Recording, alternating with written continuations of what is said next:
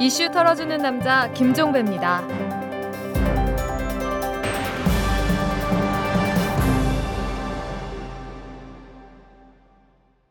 12월 11일 화요일에 보내드리는 이털남입니다. 자, 여러분 어제 2차 TV 토론 보셨습니까? 그리고 보셨다면 뭘 느끼셨나요? 이 어제의 토론 분야는 경제, 간단히 말해서 먹고 사는 문제와 직접 관련돼 있는 분야였죠. 그래서 이 붕어가 입 뻥끗거리듯 입만 열면 외쳐대는 민생에 대한 대선 후보들의 설계도와 진정성을 엿볼 수 있는 자리였는데요. 이 성향과 입장에 따라서 세 명 후보에 대한 평가가 달라질 수는 있겠지만 그건 둘째 문제인 것 같고요. 우선해야 하는 건 이 민생의 실상이 어떤 건지 얼마나 정확히 알고 있는지 체크 포인트는 바로 여기에 있지 않았을까 싶은 생각을 합니다. 뭐 이건 입장과 관점의 문제가 아니라 사실의 영역에 해당하는 문제이니까 그리 어렵지 않게 평가를 내릴 수 있지 않을까 싶은데 자 여러분들의 평가는 어떤지 궁금합니다. 털기 전 뉴스로 넘어갑니다. 정책금융공사가 특혜대출 지적을 받고 있는 대성 산업에 4천억 원 지급 보증을 강행하기로 해서 논란이 일고 있습니다. 금융공사는 오늘 이 대성 산업과 대출 약정 및 재무구조 개선 약정을 체결하고 4천억의 지급 보증서를 발급할 계획이라고 밝혔고요. 대성산업은 이를 바탕으로 은행으로부터 브릿지론 대출을 받아서 오는 13일에 만기가 돌아오는 이 부동산 프로젝트 파이낸싱 대출금 4,300억 원을 갚을 예정이라고 합니다. 이에 대해서 민주통합당은 정치적인 특혜 대출이라고 맹공을 퍼붓고 있는데 박근혜 캠프 선대위원장을 맡고 있는 김성주 위원장이 대성산업 김영대 회장의 동생이고 대성산업 지분 0.38% 2만 2,840주를 보유하고 있는 주주라고 합니다. 뭐 아니 대선은 아직 끝나지도 않았는데 웬 특혜 논란이 벌써입니까? 북한이 로켓 발사 시기를 연기했는데요. 이 관련해서 북한 조선우주공간기술위원회는 어제 이 운반 로켓의 1계단 조종 발동기 계통의 기술적 결함이 발견돼서 위성 발사 예정일을 12월 29일까지 연장하게 된다 이렇게 밝혔습니다. 북측이 언급한 운반 로켓의 1계단은 1단 로켓을 그리고 조종 발동기 계통은 동력 조종 장치로 해석이 되고 있다고 합니다. 이 엄동설안에 기술적 결함을 무릅쓰고 꼭 발사를 해야 되는 걸까요? 영하 10도를 빗도는 한파 때문에 전력 사용량이 급증을 하자 당국이 전력 경보를 잇따라 발령했습니다. 전력 거래소는 오늘 오전 8시 23분에 순간 예비 전력이 450만 킬로와트 미만으로 하락하자 이 전력 경보 준비 단계에 돌입한 데 이어서 순간 예비 전력이 350만 킬로와트 미만으로 더 떨어지자 오전 8시 36분에 전력 경보 관심을 발령을 했습니다. 전력 당국은 더 높은 단계인 주의 경보까지 내려질 수 있다면서 절전을 당부를 했는데요.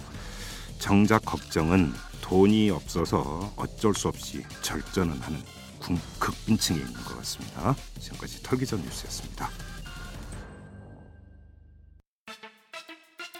저희 이털남이 여럿이 함께와 손잡고 애청자 여러분에게 안경, 선글라스, 컨택트 렌즈 할인권을 드립니다.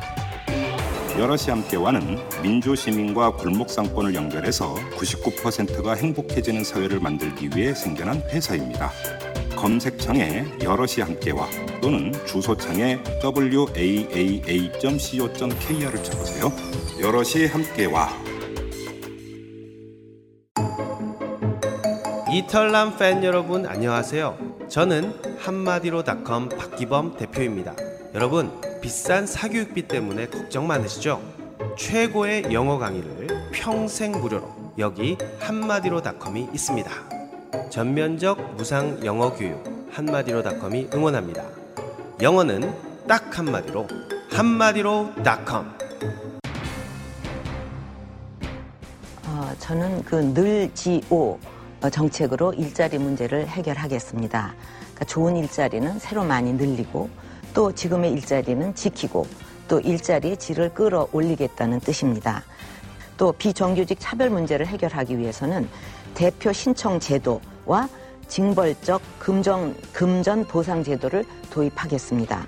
그래서 지금은 어, 아, 지금까지는 괜히 그 차별을 얘기하다 불이익을 당할까봐 아무 말도 못했는데 근로자 대표나 또 노동조합이 당사자를 대신해서 시정 이거 차별을 시정해달라 이렇게 할 수 있도록 하겠습니다. 예, 저는 일자리 대통령이 되겠다고 국민들께 오래전부터 약속을 드렸습니다. 예, 좋은 일자리가 최고의 복지고 또 지속 가능한 성장의 기반이 됩니다. 예, 저의 일자리 혁명은 한마디로 좋은 일자리 만나봐 이렇게 예, 정책을 표현하고 있습니다. 우선 공공 서비스에서 좋은 일자리 40만 개를 만들고 노동 시간 단축을 통해서 일자리를 나눔으로써 70만 개의 일자리를 새롭게 만들겠습니다. 비정규직의 절반을 정규직으로 바꾸겠습니다. 공공 부분의 비정규직부터 정규직으로 전환하겠습니다.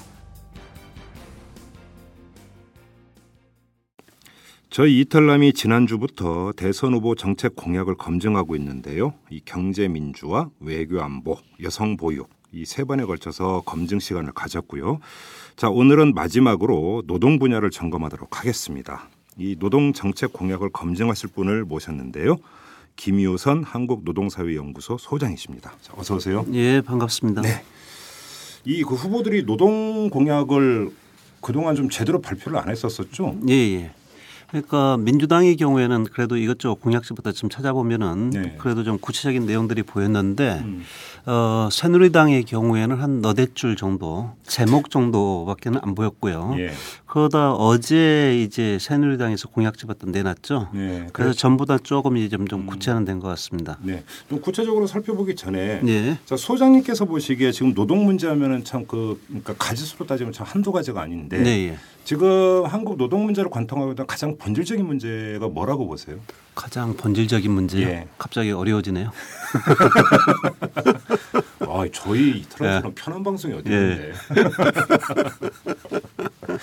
대체로 노동 정책이나 다 크게 범죄하듯 나누면은 예. 노동시장 정책 영역이 있고 음. 그다음 노사관계 정책 영역이 있고 그런데요. 음, 요 최근에 이 공약에서 보면 주로 강조하는 게 일자리 아닙니까? 그렇죠. 그런데 일자리 하는 부분은 대체 노동시장 쪽 공약이다 이렇게 보면 되겠고요. 음, 그런데 노사관계 쪽 같은 경우에는 지금 노동정책 공약에서도 좀 상당히 좀 뒷전을 좀 쳐져 있는 것 같습니다. 음. 한데 보면 이따 뒤에만 말씀드릴 기회가 있겠습니다만은 어, 새누리당의 경우에는 한 서너 줄 정도 나오는 것 같고요. 음. 그런데 그에 비해서 민주당의 경우에는 처음에 좀 상당히 좀 빈약한 것 같다가 네. 이번에 안철수 후보 쪽 공약을 갖다 많이 좀 이렇게 흡수하지 않았습니까? 네네네. 그러면서 그 부분은 좀 대폭 좀 보강은 된것 아, 같습니다. 그래요? 예, 예. 어. 자 그러면 지금 노동시장과 이제 노사관계 이렇게 이제 크게 두 갈래로 나눠서 말씀을 해주셨으니까 예. 좀 하나하나 한번 좀 짚어보죠. 예, 예. 노동시장 하면 우리가 이제 그 문외한인 저 같은 경우도 제일 먼저 떠오르는 게 유연성입니다. 예, 예. 그렇죠? 예. 결국 이 카테고리에서 지금 이 노동시장 문제를 좀 그 바라봐야 된다라는 말씀이신 것 같은데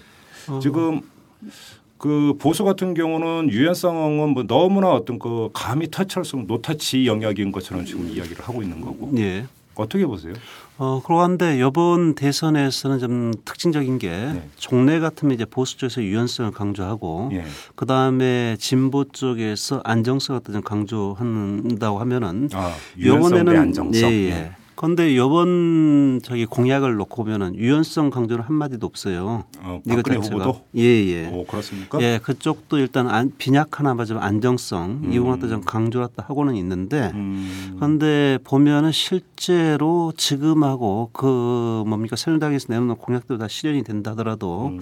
MB 정부 하에서의 일자리 정책이나 노동시장 정책에서 크게 좀 달라지지는 않을 것 같다. 어, 저는 그래요? 그런 생각을 갖고요. 예. 그에 비해서 저기 뭡니까 민주당 문재인 후보 쪽에서 내놓은 정책은 일단 현재 내놓을 수 있는 가능한 정책은 거의 대부분 다 내놓은 것 아니냐. 음. 전그 면에 좀 차이는 있습니다. 그런데 그럼에도 불구하고 둘 다 유연성을 강조하는 것은 공약상에서는 어디도 없습니다. 지금 유연성 강조하면 표 떨어지지 않겠습니까? 그렇습니다. 그것 자체가 종래에는 이제 유연성 이것 자체가 그야말로 global standard 비슷하게 이야기 되다가 특히 2008년 글로벌 위기 이후에 아마 전 세계적으로도 흐름이 종래처럼 유연성을 강조하던가 그것이 아닌 것 같다. 그러면서 좀 안정성을 좀 추구하는 그런 움직임이 좀 강화되고 있고요. 안정성이라고 하는 개념을 좀 더 풀면 고용 안정성으로 이해를 하면 될까요? 고용 안정성 이렇게 보셔도 됩니다. 예, 예. 고용 안정성도 있고 임금 안정성도 있고 아하, 아, 예, 뭐 예. 여러 가지가 있겠습니다만 네. 아무래도 대표적인 것이 고용 안정성 음, 이렇게 음, 보시면 되겠습니다. 음, 그래요.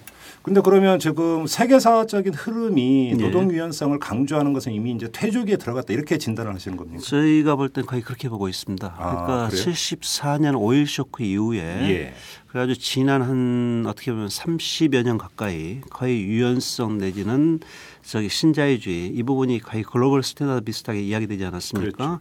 그러다가 2008 이후로는, 이후로는 그건 아니다 음. 하면서 뭔가 이제 새로운 반전 내지는 이것이 모색은 되고 있는데 네. 그 반전의 방향이 뚜렷하게 잡히지는 않은 그런 음. 모색기로 저는 보고 있습니다. 이제 그게 이제 2008년 글로벌 금융위기 이후에 뭐 신자유주의가 이제 그 거의 수명을 다 했네 뭐네 이제 이런, 네, 예. 좀 학술적 논란이 있었었는데 네. 그 연장선상에 지금 예, 나오는 거의 현상인 거죠. 그거하고 노동시장하고 맞물려 있습니다. 그렇죠. 예. 자 그럼 노동 유연성, 고용 안정성 하면 제일 먼저 떠오르는 건 역시 비정규직 문제 예, 아닌가요? 예, 맞습니다. 근데 자 그러면 비정규직 문제에서 이 박근혜 후보와 문재인 후보의 대별점이 좀 보입니까? 소장님? 어, 보입니다. 그러니까 음. 두 군데 다 공통적으로 똑같이 이야기하고 있는 것은 공공 부문에서 예. 상시 지속적인 일자리는 예. 정규직으로 직접 고용해야 한다. 예, 예, 예. 이거는 두 군데 다 똑같이 이야기를 하고 있고요. 음. 그런데 그 다음에 있어서는 이제 좀 차이들이 나거든요. 예. 그러니까 박근혜 후보 쪽 같은 경우는 딱 거기까지 이야기를 하고 있고 어. 그 다음에는 민간 부분과 결부해 가지고는 예. 공공 부문이 이렇게 하면 민간 부분에는 나름대로 영향이 가지 않겠냐 음. 이런 정도 차원이고 그 다음에 차별 해소 조항 같은 경우에도 그 동안에 많이 강조를 하다가 어제 나온 공약집에는 한 마디도 없더라고요. 박근혜 후보 같은 예. 예, 아, 그렇습니까? 예, 예. 오. 어, 그러고 한데 그에 비해서 문재인 후보 쪽 같은 경우에는 일단은 종래 노동계와 가장 좀 참여정부터 대립적이었습니다만은 비정규직 사용 사유를 네. 제한하는 방향에서 민간 부문 같은 경우에도 꼭 필요한 경우만 비정규직에다 쓰는 방향으로 법 개정을 하겠다 하는 부분이 들어가 있고요. 음. 어허. 그 다음에 이제 공공부문이 민간 기업에 미칠 수 있는 영향이 이 뭔가 강북공사라든가 이런 게 조달 같은 게 되는 경우가 많지 않습니까? 예, 예, 예. 그런 부분하고 연계해서 고용공시제를 도입하겠다. 음. 그 다음에 노사 공동의 정규직 전환 기금을 조성하겠다 해서 보다 좀 더 좀 여러 가지 정책 수단을 음. 좀더 좀 제시하고 있는 거에서 좀 차이가 있습니다. 자 그러면 공공 부문에 있어서의 어떤 그 상시직 의 정규직화 예. 실현 가능성이 있다고 보세요, 소장님? 그건 이미 그러니까 그 상시 지속적 일자를 어디까지로 보느냐에 따라 좀 차이는 있는데 그렇죠. 그동안 이제 정부 같은 경우에도 기간제로 2년 지난 사람의 경우에는 네. 저기 그 일자리가 계속 필요한 일자리면은 이제 무기계약적으로 전환한다 하는 음. 부분이 MB 정부에서도 있었거든요. 아 예. 그거 하는데 그것과 결부해서 제가 보기엔 똑같이 공공부문에서 상시 지속적 일자리는 이제 정규직 전환한다고 여야 똑같이 이야기를 하고 있는데 네. 아마 새누리당에서 이야기하고 있는 것은 지금까지 해왔던 정책 연장선에서 아. 그 정도까지 아닌가 이렇게 보이고요. 근데 그에 비해서 야권 같은 경우는 똑같이 이야기를 하고 있습니다만 그동안 이제 박원순 서울시장이 네, 네, 네. 서울시에 비정규직 전환하다 두 차례 걸쳐서 시행을 하지 않았습니까? 며칠 전에 또 발표가 네, 나왔죠. 예, 발표했습니다. 예. 거기서 두드러진 차이가 어, 지난 5월 달에 발표할 때 같은 경우에는 직접 고용 기간제 같은 경우 2년 꼭 기, 뭐 지나야 되고 이런 건 안 따지고 음. 그 일자리에 계속 필요한 일자리다 하면 전부 다 무기계약으로 전환하는 것. 그게 하나가 그동안의 정부 정책과 좀 차이가 있었고요. 네. 그 다음에 두 번째로 이번 지난 12월 5일 날 새로운 정책을 발표했는데 그 부분 같은 경우 그동안 간접 고용이 있지 않습니까? 네, 네. 청 소라든가 경비라든가 음, 음. 그런 경우에는 그동안 거의 다 그냥 용역업체에 맡기는 것 이렇게 돼 그렇- 있었는데 그렇죠, 그렇죠. 그 경우도 사실은 공공부문에서 지속적으로 필요한 일자리란 말입니다. 청소는 매일 해야죠. 예, 예, 그렇죠. 네, 네. 그러다 보니까 그 부분 같은 경우도 공공부문의 상시 지속 일자리면 직접 고용해야 되는 것 아니냐 네. 해가지고 그 부분을 저는 이제 앞으로 한 5년간에 걸쳐서 한 6천여 명을 정규직 직접 고용으로 전환하는 것을 방침으로 내놨고요. 음. 그런데 그 경우에 좀 상당히 재밌는 것은 흔히 보면은 공공부문에서 비정규직을 갖다 아웃 내놓는다, 아웃소싱 한다 할 때 같은 경우에 예산 때문에 그렇다 이런 이야기 많이 하지 않습니까? 그렇죠. 국민의 세금을 줄이기 위해서. 근데 이번에는 서울시에서 구체적으로 하다 보니까 오히려 청소하는 아주머니들이나 급여를 지금보다 한 16%를 올려주고도 네. 오히려 예산은 줄어들더라 하는 결과가 나왔거든요. 아, 어떻게요? 그건 뭐냐면은 민간업체에 넘기다 보니까 예. 민간업체에 적정한 이윤도 보장을 해줘야 되고 그렇죠. 또 민간업체들 같은 경우 부가가치세도 내야 되고 아. 또 나름대로 또 관리비 뭐 이런 거 들지 않습니까? 예, 예, 예. 그러다 보니까 그 부분을 갖다 서울시가 직접 고용하는 것을 하고 나서 보니까 그런 비용이 상당 부분 줄어들어요. 어. 그러다 보니까 임금 어떤 인상을 해주고도 오히려 그 이른바 서울 시민의 세금은 오히려 한 50억 가까이 줄어들더라 어허. 하는 그런 저기 방침이 최근에 좀 발표가 됐습니다. 어, 상당히 재밌는 결과네요. 네, 예. 그렇습니다. 자, 그러면 한번 여기서 진정성 문제인데 네. 그 아주 요즘 이제 바로미터로 이야기되고 있는 게 학교 비정규직 아니겠습니까? 네, 예, 예. 학교 비정규직 같은 경우는 저희 이탈리아에서도 한번 인터뷰를 한 적이 있는데 네. 그들은 궁극적으로 이제 교육 공무직이라고 하는 것을 이제 네. 법을 만들어 갖고 좀 신설을 했으면 좋겠다는 네. 소망을 갖고 있고 예. 지금 당장은 뭐 1년 일하나 10년 일하나 월 수령액이 거의 똑같은 이 예. 불합리한 임금 구조. 예. 그래서 호봉제 도입하고 교육감이 고용하는 걸 좀 해달라. 네, 예. 근데 지금 MB 정부 같은 경우는 네. 못하겠다는 거 아닙니까? 네. 예. 교과부 같은 경우. 네. 자 이거에 대해서 후보들은 뭐라고 하나요?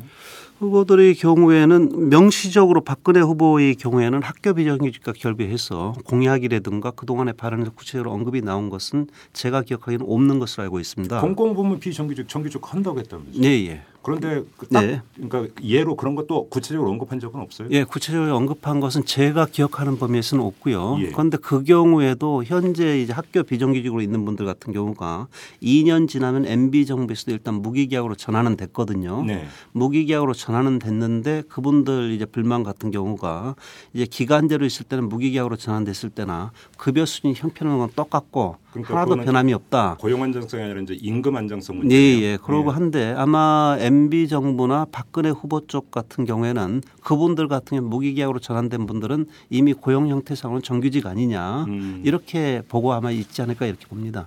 아, 그, 네. 그 사고 구조에서는. 네, 예.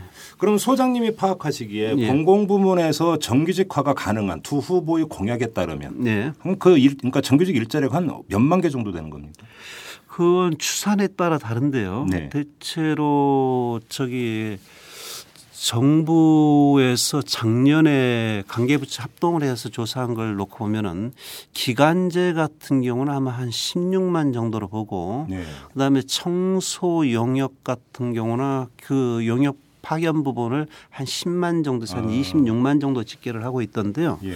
근데 제가 보기에는 이제 그게 관계부처 합동을 해서 이렇게 조사를 하다 보니까 좀 누락된 부분들이 좀 있지 않을까 이렇게 음, 봐요. 음. 그래서 예컨대 통계청 경제활동 인구 조사 자료를 가지고 보면은 이제 정부 부문이 있지 않습니까? 네. 그러니까 공공부문 하면 정부 말고도 예컨대 서울 지하철이라든가 이런 데까지 포함이 되는데 그런 부분까지는 이 통계상 좀 포착이 안 돼서 음. 정부부문만을 놓고 보면은 기간제만 갖고도 한 26만 가까이 나오거든요. 네. 어, 그러고 하기 때문에 이제 구체적으로 그건 집행을 해봐야 알겠습니다만은 공공부문에서 이제 기간제라고 다 바꿔주는 건 아니니까 음. 뭐 상시 지속적인 일자리 되니까요. 음. 이래저래 하면은 한 15만 그다음에 파견 용역 같은 경우에도 공공 저기 정부만 놓고 봐도 한 10만 이렇게 되니까 음. 한 적어도 한 그리고 또 학교 비 정규직 같은 경우에 네. 빠진 거거든요. 이래저래 다 하면은 공공부문 같은 경우도 한 3, 40만 저, 3, 그 정도는 40만. 갈 걸로 봅니다. 자 여기서 한 가지 좀 그러니까 잠깐 새길로 빠져 갖고 평소 궁금했던 거 하나 좀 여쭤볼 게 네. 있는데 비정규직 추산 결과가 다 달라요. 어제 네. TV 토론만 놓고 보더라도 박근혜 후보는 비정규직을 600만이라고 얘기를 하대요. 예. 근데 그 제가 알기로 840만이 넘는 거 네. 이런 또 나오는데 왜 이렇게 수, 추산의 결과에 차이가 이렇게 심하게 나타나는 예, 겁니까? 그게 지난 10년 동안 저하고 정부 쪽하고 계속 좀 대립되고 있는 그런 영역인데요. 그 예. 차이는 다른 거 아닙니다. 다른 건 다 똑같아요. 음. 한 2, 300만 차이가 나는 건 딴 게 아니라 네. 우리 사회에서 일하는 사람들 놓고 상용직, 임시직, 일용직 이렇게 부르지 않습니까? 예. 종래에는 그렇게 불렀어요. 예. 그런데 임시직이다, 일용직이다 하면은 상식적으로 생각을 해서 누가 봐도 그거는 비정규직이죠. 당연하죠. 예. 음. 그리고 한데 정부에서 같은 경우 그동안 이제 우리가 통상적으로 불러던 상용직, 임시, 일용직 이런 구분은 아예 무시하고 예.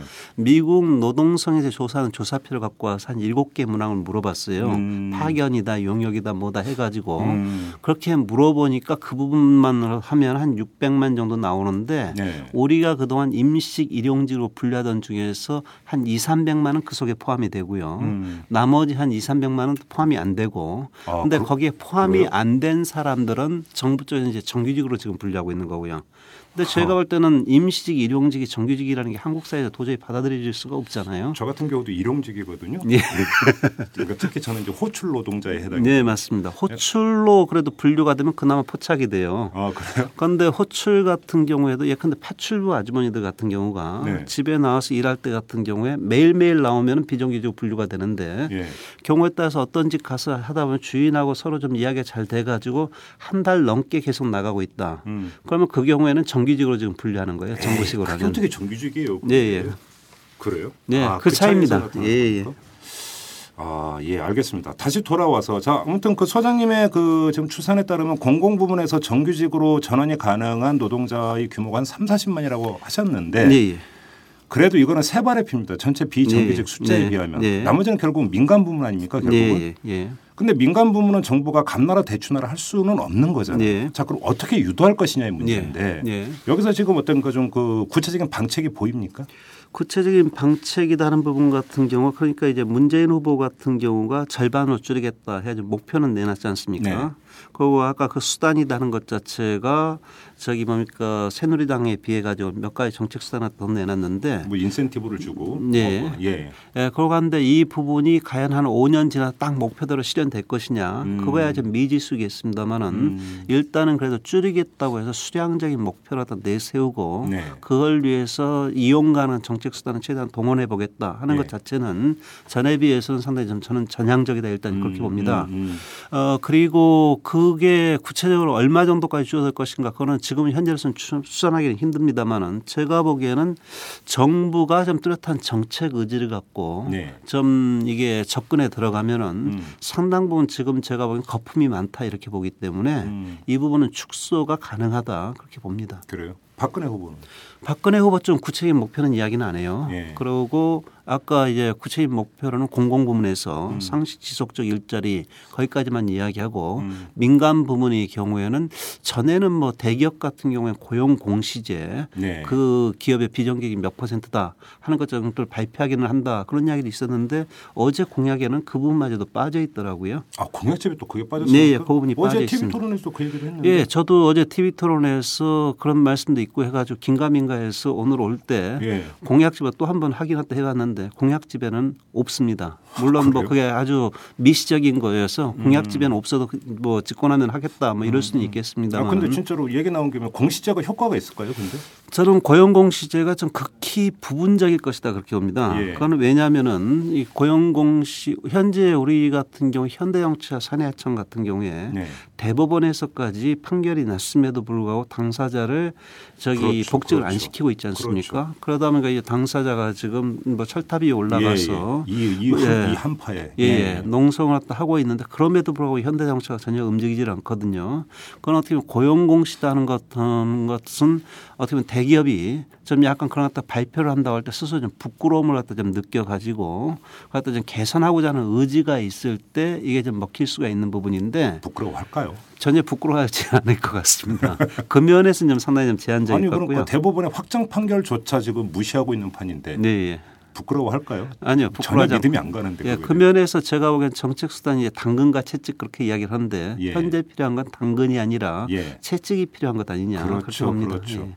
그래서 그러니까 그 연장선상인데 예를 들어서 그러니까 비정규직을 정규직으로 돌리면 인센티브를 준다, 정부 조달 사업에서 특혜를 준다라고 하는 네, 이런 것들이 근데 사업주 입장에서는 당연히 주판화를 챙겨볼 거라는 거죠. 네, 예, 맞습니다. 정규직화했을 때 이제 그 고정적으로 들어가는 비용과 네, 그다음에 그런 인센티브에서 그러니까 그 받을 수 있는 특혜의 규모를 당연히 주판화를 챙겨보지 네, 않겠습니까? 예. 혹시 소장님도 한번 계산해 보셨습니까? 아니요, 그 주파날이라고 하는 것은 이제 상당히 꼭 경제적인 것만 갖고 판단되는 것은 아니고 예. 어, 보면은 예컨대 현행 그 법령이라든가 규제를 통해 가지고도 그 비용이라든가 편익은 좀 상당히 좀 달라질 수 있다 이렇게 보이거든요. 네. 그 면에서 우리 같은 경우에는 기존의 법령 자체가 좀 너무나 좀 취약할 뿐만 아니라 음. 있는 법 같은 경우에도 거의 안 지켜도 좀 눈 감아줘 오면서 네. 오히려 훨씬 더 좀 비정규적인 남용이 하나의 추세로 좀 자리 잡혀 온 거다 이제 이렇게 음, 보거든요. 음, 음. 그 면에서는 이게 기존에 있는 법을 제대로 좀 집행하고 음. 미약한 부분 같은 건 제대로 좀 법령에다 손질을 한다든가 이렇게 할 때 같은 경우에 꼭 경제적인 손익 여부에 관계없이 네. 일단 기업에 대해서 지금 같은 남용은 좀 일정으로 좀 제어할 수 있겠다 이런 생각을 가져봅니다. 아 그래요. 예. 어. 그다음에 이제 아까 그 임금 안전성 얘기로 또 이제 그 이제 차별 해소 문제를 예, 언급을 예. 하셨잖아요. 예, 예. 이제 거기서 가장 큰 차별은 역시 임금 문제 아닙니까? 예. 그런데 지금 임금 문제와 관련해서는 그 두 후보의 공약이 어떻게 돼 있습니까? 어, 구체적으로 나와 있는 건 없어요. 그러니까 박근혜 후보의 경우에는 그건 구체적인 언급이 없고요. 네. 요전에 저희 뭡니까 공약집이 나오기 전까지는 이제 차별 해소 이런 이야기들도 많이 하고 그랬는데 공약집은 지금 안 보이는 거고요. 예. 네, 문재인 후보 같은 경우는 저 부분은 나옵니다. 무기계약 전환자 예. 처우 개선, 예. 그다음 에 차별 해소 음. 이 부분은 나오고요. 어, 그다음에 이제 법령에서 전국민 고용 평등법을 만들겠다 해서 차별 금지, 동일가치 노동 동일 임금을 명문 화하고 음. 차별 시정 제도를 또 개선하겠다 음. 해가지고 약간 구체적인 이 동원 가능한 정책 수단은 제시는 하고 있습니다. 네. 근데 저희가 저번에 이제 그 최병성 씨 예, 예. 바로 그 현대장터 비정규직 지금 철탑 농성을 하고 있는 분하고 전화 인터뷰를 예. 했었는데 그때 최병성 씨가 이런 말씀을 하시더라고요. 그러니까 그또 동일한 일을 하고 있는 같은 그 라인에서 동일한 네. 일을 하고 있는데도 그래서 정규직은 오른쪽 문짝 달고 있을 때 우리는 왼쪽 문짝을 네. 달고 있는 동일한 일을 하는데도 임금 수준이 70% 밑돈다. 네, 맞습니다. 그런데 이제 회사 측에서는 그런 얘기를 한다라는 거예요. 임금은 어- 필요하다면 올려줄 수도 있다. 네. 중요한 것은 경기에 따라서 네. 잘라내야 되는 건데 네. 정규직하면 더 못 잘라내는 거 아니냐. 경기는 항상 변동을 하는 건데 여기에 대한 부담이 너무 크더라라고 이제 이야기를 하거든요. 네. 그러니까 사실은 비정규직을 선호하는 이유가 꼭 비용을 절약하는 물론 예. 큰 의미에서는 비용에는 거기도 들어가겠지만 네. 근본적인 문제는 여기에 있는 거잖아요. 그리고 노동 유연성이라고 하는 문제도 사실은 여기에 맞닿아 있는 것이고. 예, 같이 맞물려 있습니다. 예. 그러니까 대체로 서구에서는 비정규직 사용 이유를 갖다 물어보면은 좀 전에 말씀하신 것처럼 일차적으로 고용 유연성, 네. 두 번째로 임금 비용 절감, 예. 음. 뭐 세- 노무 관리 용이 이렇게 이야기하는데 우리나라는 약간 좀 차이가 나요. 제일 많은 것은 인건비 절감이 제일 많고요. 아, 그렇습니까? 예, 그다음에 두 번째가 조금 전에 현대 자동차처럼 뭐 고용 유연성 음, 음. 이렇게 이야기를 합니다. 어, 그런데 그이 사업주 입장에서는 그러니까 그런 주장을 펼 수도 있는 것이 아니냐 이렇게 주장을 하는 사람들이 있어요. 예, 예. 이 점은 어떻게 보세요? 제가 보기에는 이제 기업 입장에서 같은 경우에는 예. 가급적이면 임금 적게 주고 가급적이면 내가 필요할 때만 사람 쓰고 필요하지 않을 때는 버리고 음. 이것 자체가 기업하는 사람이라면 기본적으로 가져볼 수 있는 생각이다 이렇게 네, 봅니다. 네, 네. 그런데 그렇게 될 때 같은 경우 는 사실 노동 현장이 완전히 정글이 되는 거거든요. 그렇죠. 그야말로 그렇죠. 그야말로 필요하면 쓰고 필요하지 않으면 언제든지 갖다 버리는 예. 그런 식으로 되고 하기 때문에 그와 같은 것을 규제하기 위해서 음. 노사관계 제도 같은 경우도 있고 각종 제도 가 있고 네. 근로기준법이라든가 이런 법령 같은 것도 있는 것 아닙니까? 음, 음, 음. 그럼에도 불구하고 지금 같은 경우에 비정규직 사용을 통해 가지고 그와 같이 기업체들이 원래 원하던 부분 하고자 하는 수단으로 이용한다는 것 자체는 그만큼 비정규직을 사용하면은 기존의 노동관계법이 제대로 좀 작동하지 않는 것도 있고 네. 그런 것을 갖다 좀 악용하기 위한 측면 아니냐 그렇게 보고 있습니다. 음, 그래요. 이 문제와 관련해서 혹시 후보 공약이 좀 들어가 있습니까? 후보들 공약에는 박근혜 후보의 경우에는 그것이 좀 안 보이고요. 뭐 안 보이는 게 이렇게 많아요. 예, 예, 안 보이고 어 저기 문재인 후보 공약에서 보면은 예. 저 부분은 나옵니다. 그러니까 어 기존의 법령 자체가 안 지켜지는 부분 있지 않습니까? 예. 법이 예. 어, 갖다 좀 제대로 지키도록 하겠다. 어. 에, 그래서 노동 기본권 보장 음. 그런 이야기들은 구체적으로 제시는 되고 있습니다. 음. 근데 지금 그 말씀하셨으니까 제가 또 하나 평소 궁금했던 게 근로감독관이라고 있지 예, 않습니까? 예. 사업장에서 노동관계법이 제대로 지켜지지 않는가를 바로 최일선에서 감시하고 뭐하는 네. 게 바로 그분들의 역할 아닙니까? 네, 맞습니다. 근데 근로감독관이 제대로 일하고 있다는 얘기 제가 별로 들어보지 예, 못했어요. 예, 예. 원인이 어디에 있는 겁니까? 제가 보기에는 꼭 우리나라만이 아니라 예. 최근에 다른 나라 문헌들도 보다 보니까 거의 비슷한 현상이 아, 나타나는데요. 그렇습니까? 저기 보면은 우리가 business friendly MB 네, 정부에서 네. 이야기하던 게 그거 아닙니까? 네, 네. 그거 가는데 business friendly가 뭔가 하고 보니까 법령을 기업에 유리하게 바꿔주는 것은 사실 쉽지가 않다 하는 것 자체를 저기 아마 MB 정부 차원에서 좀 그건 뭐 체험했다 한 거고요. 네. 그러다 보니까 MB 정부뿐만 아니라 이제 다른 나라 후진국 정부들 같은 경우 한 방식이 기존에 있는 법령 같은 경우에 도 기업에게 부담이 되는 부분이면은 대부분 좀 눈 감고 좀 넘어가고 못 본 척하고. 예, 예. 네. 이런 형태로 거의 좀 흘러오고 했는데요. 음. 그 부분 같은 경우가 과거 참여정부 때는 근로감독관은 그 당시에 그래서 한 2천 명 가까이 늘렸었거든요. 아, 예, 예, 예, 예. 예. 그런데 늘렸음에도 불구하고 이후에 그다지 뭐 크게 뭐 근로감독 행정이 개선됐다 하는 음. 그런 이야기는 안 나오는데 네. 그 부분 자체는 기항에 있는 근로감독관들 같은 경우도 아마 전반적인 정부 흐름이라든가 기조 예. 이런 거에 맞춰 가지고 있는 법이 안 지켜져도 음. 그냥 눈 감고 넘어가는 경우들이 많았던 것을 반영하는 것 아니냐 그렇게 해석하고 있습니다. 유명한 그 어록이 하나 있죠. 어떤 공무원이 했던 말. 공무원에게는 영혼이 없다. 예.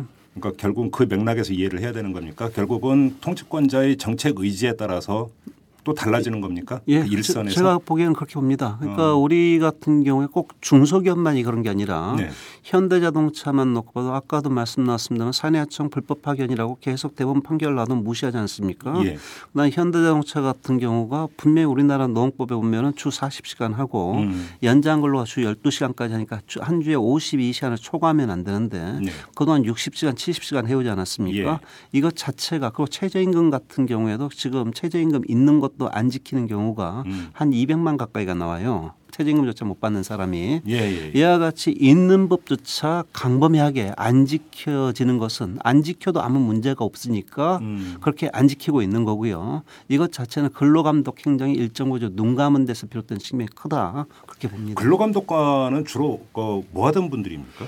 노동부 공무원들이죠. 아, 다 공무원들. 예, 예, 맞습니다. 노동부 소속? 예, 예. 준 어. 사법권을 갖고 있는 거고요. 아, 그래요? 예. 좀 그거를 좀 문으로 개방할 수는 없는 겁니까? 근로감독관 같은 경우? 그 면에서 같은 경우에 그동안 그래서 이제 노동계 같은 경우에도 예. 명예 근로감독관 제도 음. 뭐 이런 부분을 다 주장을 하고 그랬는데 네. 그때마다 이제 노동부나 정부 쪽에서는 이거는 사법권을 진, 준 사법권을 진 이제 공무원의 역할이기 때문에 아무나 할 수 없다 이런 거였고요. 예.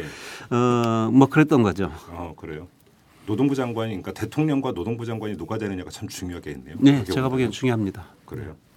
그리고 지금 최저임금 얘기 말씀하셨으니까 그것도 좀 맞아 짚고 들어. 어제 예. TV 토론에서도 그 얘기가 나왔어요. 예. 그러니까 이정희 후보 같은 경우는 지금 OECD나 이런 것들을 볼 때 노동자 평균 임금의 한 절반 정도는 돼야 되는 것이 네. 아니냐. 네. 근데 아직 뭐 40%도 못 된다. 네. 이렇게 지적을 했는데 박근혜 후보 같은 경우는 그럼 사업주에 너무 부담이 간다. 네. 이런 이야기를 했거든요. 네. 어떻게 보세요? 어, 그 부분 자체는 이제 현재 우리 같은 경우 최저임금 수준이 너무 낮다 음. 하는 것에 대해서는 크게 이견은 없고요. 네. 어, 그러면 지금보다 끌어올려야 된다 하는 것과 결부해서도 이견은 없을 수가 있는데 이제 최저임금 같은 경우 한꺼번에 지나치게 빠른 속도로 높이 올라가는 경우는 부작용이 따를 수 있다. 음. 뭐 이런 이야기도 있습니다. 아? 그 면에서 제가 볼 때 같은 경우에는 일단 일정한 목표선을 다 정해놓고 네. 그리고 그 목표선으로 가는 과정에서 부작용은 없는지 그런 부분 끊임없이 좀 점검을 하면서 음. 단계적으로 인상해 나가면 되지 않을까 그렇게 보고 있습니다. 형식 논리상으로는 최저임금은 노사정 그 대표들이 이제 모여가지고 네. 정하는 거 아니겠습니까? 예, 예. 대통령이 뭐 이래라 저래라 할 수 있는 영역이 아니다. 이런 형식 논리가 나오잖아요. 그건 어디까지 형식 논리죠.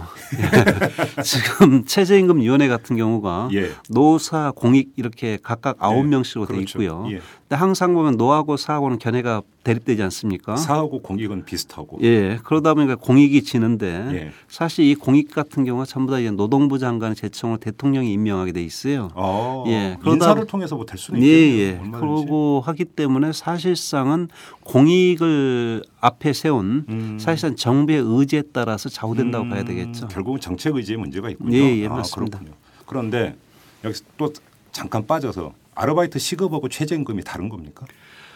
어, 아르바이트 시급 아르바이트 시급이 최저임금보다 낮아지면 안 되는 거고요. 네. 아르바이트 시급이 최저임금보다 높은 경우는 있을 수가 있죠. 아니 그러니까, 그러니까 통상적으로 아르바이트 시급도 최저임금에 준해서 주는 거 아닙니까? 아, 그건 아니고요. 예. 아르바이트 알바 같은 경우에도 대체로 보면 대부분의 업주들이 최저임금보다 주- 적게 주면 안 된다 하니까 음. 일단 최저임금에 준해서 주는 경우들이 많을 거고요. 근데 업종이라든가 이런 것의 성격에 따라서는 음. 꼭 최저임금보다 더 준다고 해서 누가 뭐라고 할 사람은 없기 어, 때문에 그건 당연히 예, 예. 그렇기 때문에 최저임금보다 더 높은 시급은 얼마든지 있을 수가 있습니다. 최저임금보다 낮게 시급을 책정하는 것이 허용이 됩니까? 제가 보기에는 지금 실태를 보면은 한 전체 노동자 중에 한 10% 정도가 음.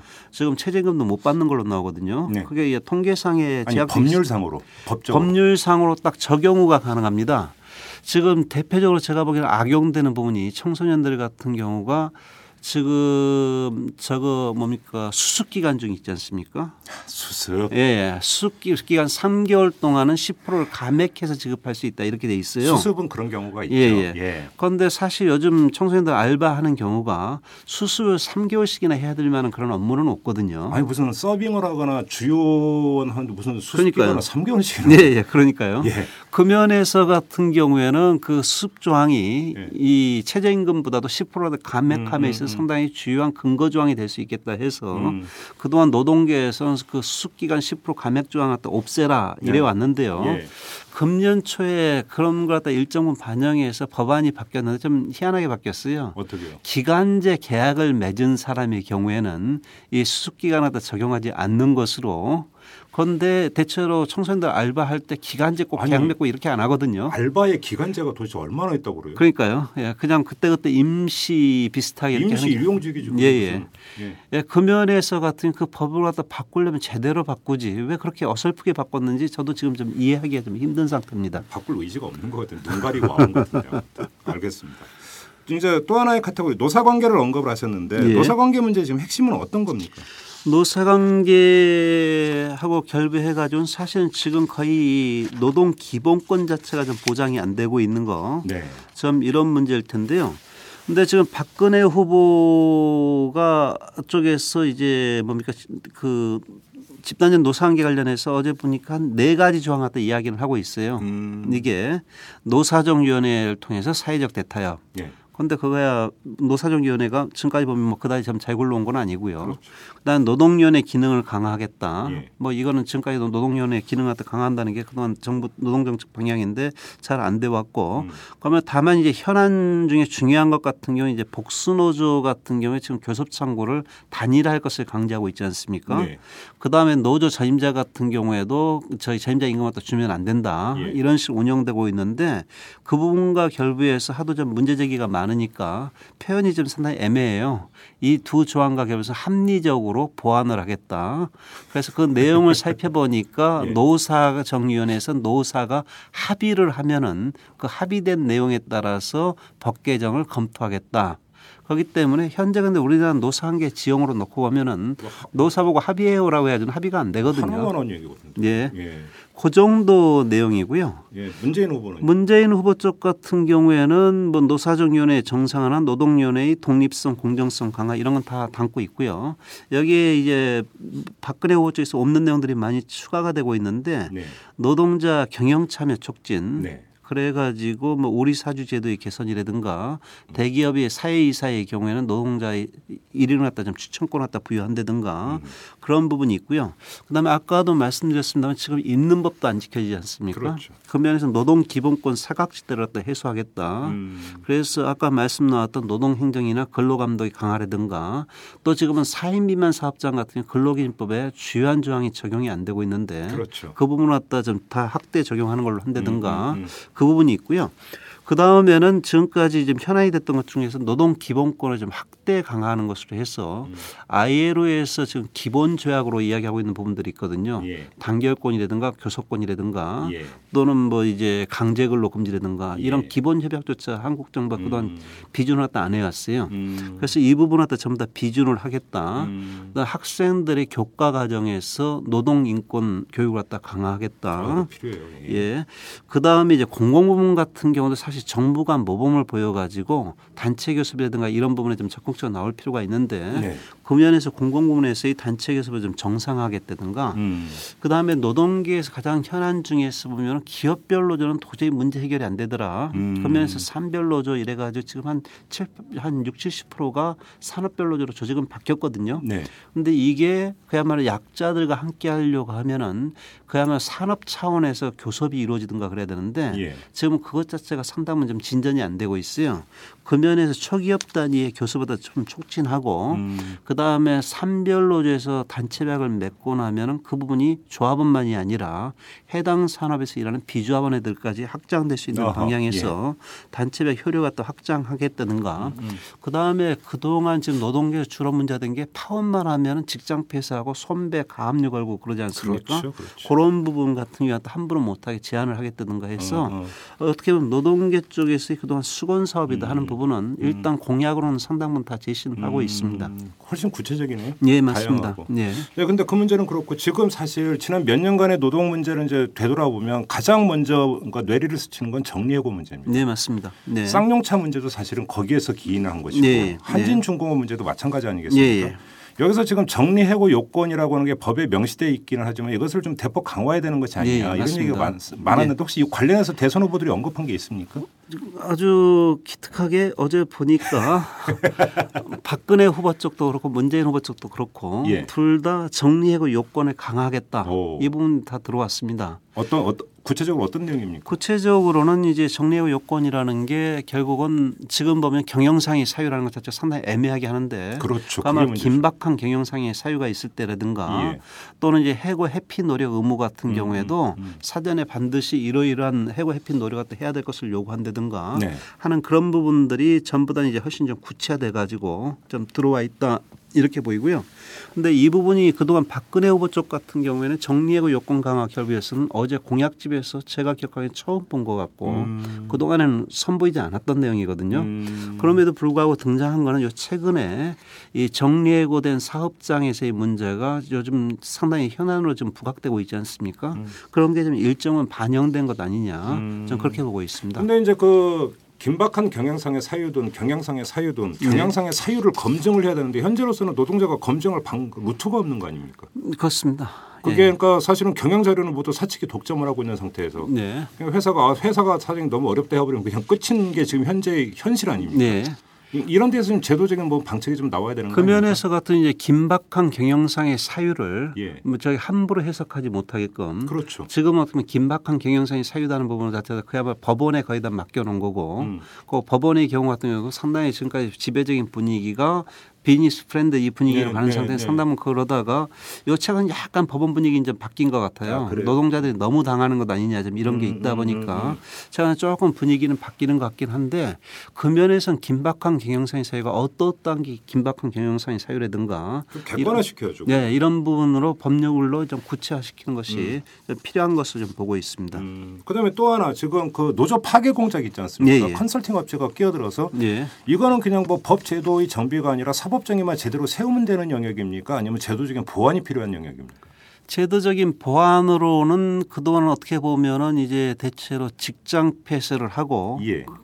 어, 파업을 갖다 유발을 하고 직장 그렇죠. 폐쇄를 갖다 하고 그러고 나면 이제 손배 감류 예. 해고 뭐 이렇게 들어오는 이 수순이 있지 않습니까? 예, 면에서 아까 문재인 후보 같은 경우에 그런 것을 일정 부분 제한하기 위해서 음, 손배 감류라든가 이런 거 함부로 못 걸게 좀 이렇게는 했습니다마는 음. 사실은 이것 같은 경우도 기존의 법이나 기존의 어떻게 보면 이 가장 기초적인 상식에 준한다고 하면은 이와 같은 일이 일어날 수도 없고 일어날 수도 안 되거든요. 그렇죠. 그것 자체는 그동안 이제 탈법적인 이런 행위들 같은 경우에 대해서도 거의 눈 감을 정도로 우리 사회 노동인권과 결부해서 상당히 불감증이 만연한 것과 맞물려 가지고 좀 이런 부분이 좀 진전된 것 아니냐 음, 이렇게 음. 보고 있습니다. 음, 그래서? 어떻게 보면 상당 부분은 행정이나 예. 또는 정치가 좀 제대로 자리 잡으면은 예. 상당 부분 해소될 수 있는 문제다 이렇게 음, 보이고요. 예. 그럼에도 불구하고 꺼진 불도 좀 다시 보자 하는 차원에서 예. 약간의 뭐 법령의 정비 음. 이런 것은 좀 필요할 수는 있겠다 이렇게 봅니다. 근데 지금 저번에 이제 은순미 의원 께서 나와 저희 이탈남하고 인터뷰에서 이야기했던 것은 바로 그 컨설팅 업체하고 노동부가 일정하게 커넥션을 형성한 것 예, 같다. 예. 이런 의혹을 제기를 했어요. 예, 예.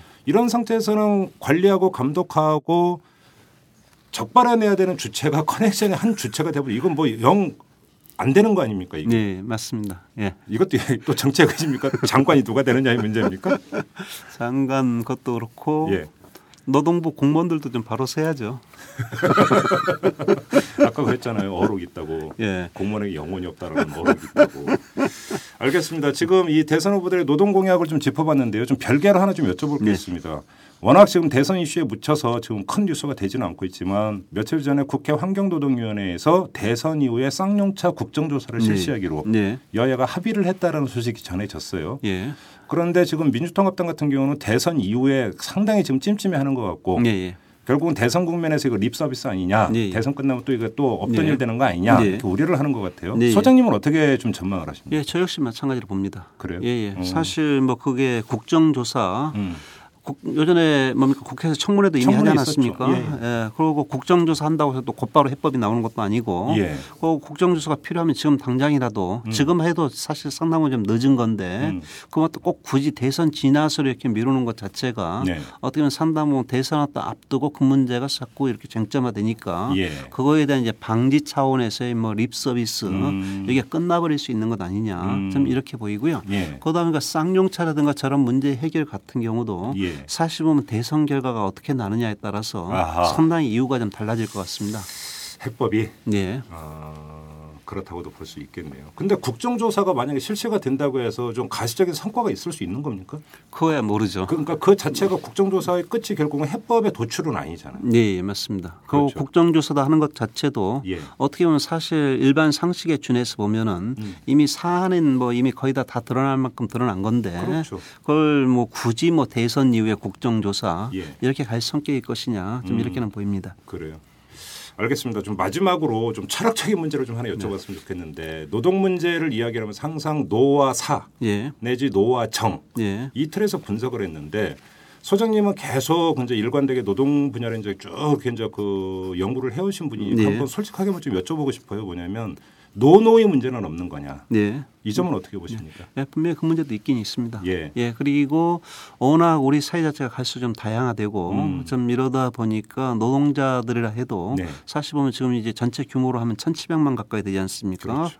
그 내부적으로 놓고 보면 사실 상당히 좀 다양한 구성원이죠. 계층 분화가 너무 심하게 이루어진 것 같아요. 예, 예. 그렇죠. 예. 어. 뭐 그건 꼭 노만이 아니라 사도 마찬가지일 거고요. 예, 예. 그리고 저희가 이렇게 접해보다면 정부 같은 경우에도 예. 정부 부처마다 예컨대 노사관계를 갖다 바라보는 시각이나 이런 데 상당히 차이가 있습니다. 아 그래요? 예, 예. 그럼 노동부하고 기재부하고 시각차가 어떻게 나타납니까? 그나마 노동부가 그래도 노동을 갖다 접하니까 좀 나은 거고요. 그나마 예, 예. 어, 기재부는 철저하게 그 사용자의 인가 눈에서 바라보고 있습니다. 사용자라기보다도 제가 볼 때는 물론 이제 MB 정부 와서는 제가 정부 쪽에 있는 분들도 거의 뭐 접할 기회가 별로 없었고요. 음. 그 전에 이렇게 접해 보면은 기재부 같은 경우에는 그야말로 좀 신자유주의적 논리 내지는 음. 노동시장 유연화 논리 음. 이 부분 자체도 상당히 좀 global standard 비슷하게 음. 맹신하고 있는 것 아니냐 음. 그런 생각을 많이 가져봤습니다. 그래요.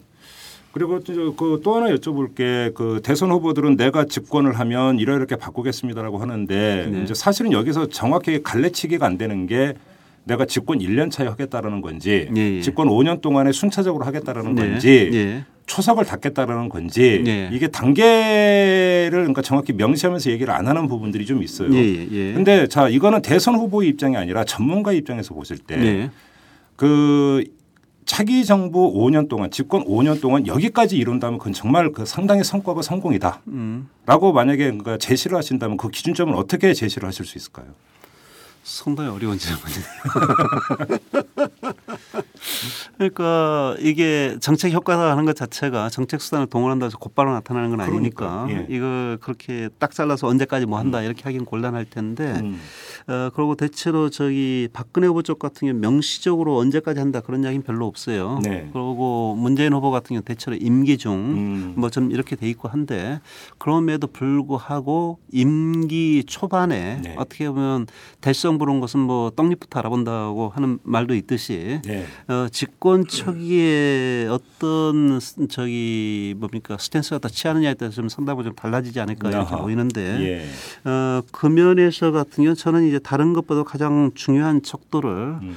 이 최저임금 부분 갖다 어떻게 접근해 들어가는가. 음. 그다음에 노동 시간 단축, 음. 그다음 비정규직 지금 규모 축소 이야기도 나옵니다만 이것과 결합해서 어떻게 하려고 하는가. 음. 이 부분 대체로 집권 초 한 1년 정도 내에 네. 거의 향후 방향은 좀 판가름 나지 않을까 아. 좀 이렇게 봅니다. 아, 세 가지 이제 바로미터가 네. 있다는 말씀이시죠. 예.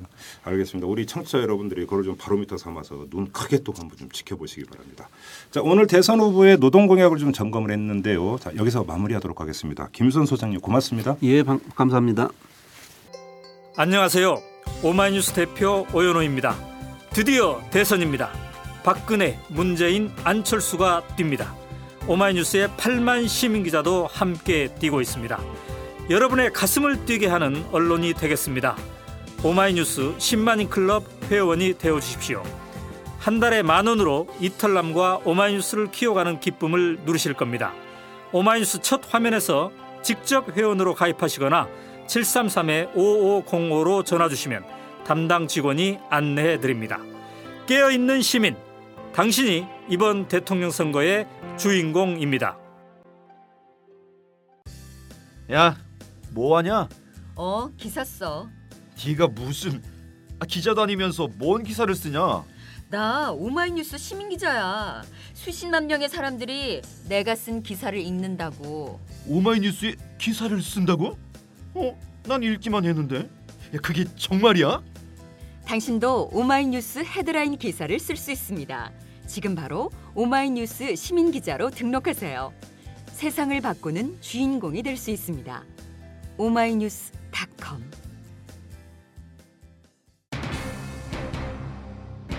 지금까지 대선 후보의 노동 공약을 짚었습니다만 공약 이전에 되돌아봐야 할 게 있습니다. 이 5천만 국민 가운데 절대 다수는 노동자입니다.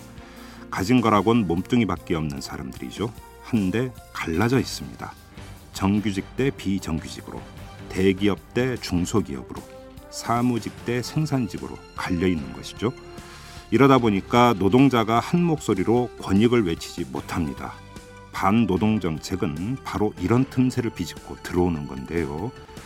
공약이 후보의 시애품이 아니라 유권자의 요구에 대한 화답이라고 전제를 한다면 그 공약의 실현 여부는 요구하는 목소리를 단일화하고 지속하는 데 있는 것이 아닌가 이런 생각을 해봅니다.